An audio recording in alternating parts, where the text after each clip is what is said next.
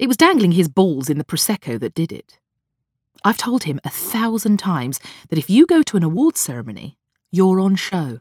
It's all part of the job. You're there to be seen, including the after party. Did he listen? Did he fuck? Three bottles down, and he'd whip them out in front of the head of drama, his party trick. It was even her Prosecco. This is going to take some smoothing over. Damage limitation. That's my job, and why my clients pay me so handsomely. Personal publicist to the stars. I've got plenty of A-lister actors and footballers, but I'm not that fussy.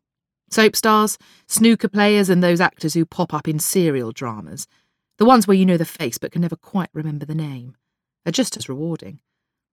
It's not all about the money, either. I get a kick out of keeping their sordid lives out of the press. Reputation management. When a celeb's in trouble, they'd better call Lola. If the Daily News gets hold of this, it'll be all over the front page. But that's not always a bad thing.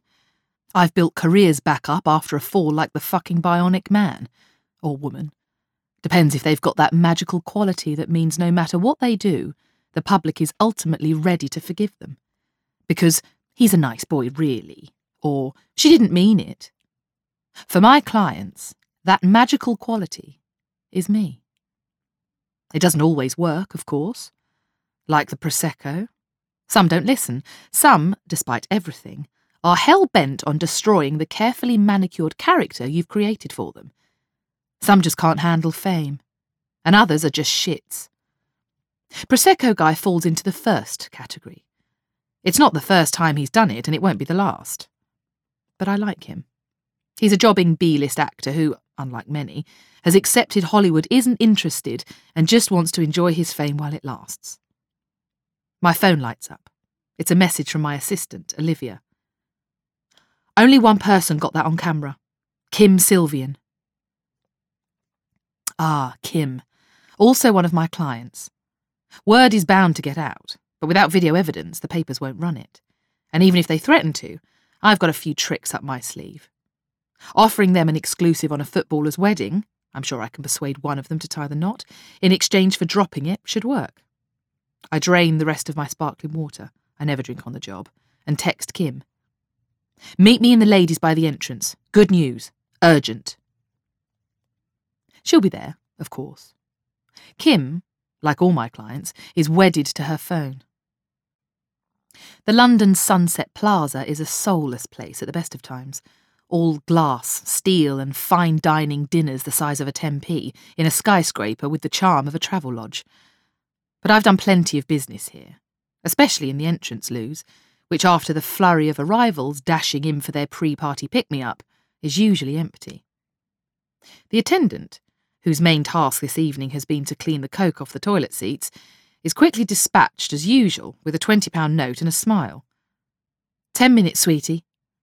She nods. She knows me of old. Kim sweeps in, her pale blue Oscar de la Renta gown, loaned, of course, in exchange for a mention on the red carpet, showing unfortunate red wine drips. Inwardly, I wince. I can't bear red wine.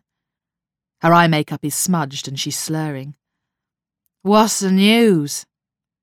Kim, darling, I've been chatting to the head of drama. They think you're wonderful. Really? Underneath her updo and borrowed jewels, she's a little girl from Liverpool, excited to be at the ball. Have a wee now we're here, and I'll tell you about it. Here, let me hold your stuff. Dutifully, she hands me her evening bag. Oh, darling, can I use your phone? I add. I've left mine on the table. I know I'm stupid. I'm always telling you never to do that. I need to call Olivia. Sure, she slurs. Passcode is. I can't remember. She puts her wobbly thumb on the phone and unlocks it before teetering into the cubicle. The video is deleted in a flash. Gone. From her phone, the cloud, all her devices. Five minutes later, her ego pumped from top secret tales of a non existent drama series in the works, and which she'll have forgotten by morning, she's back on the cocktails. Job done.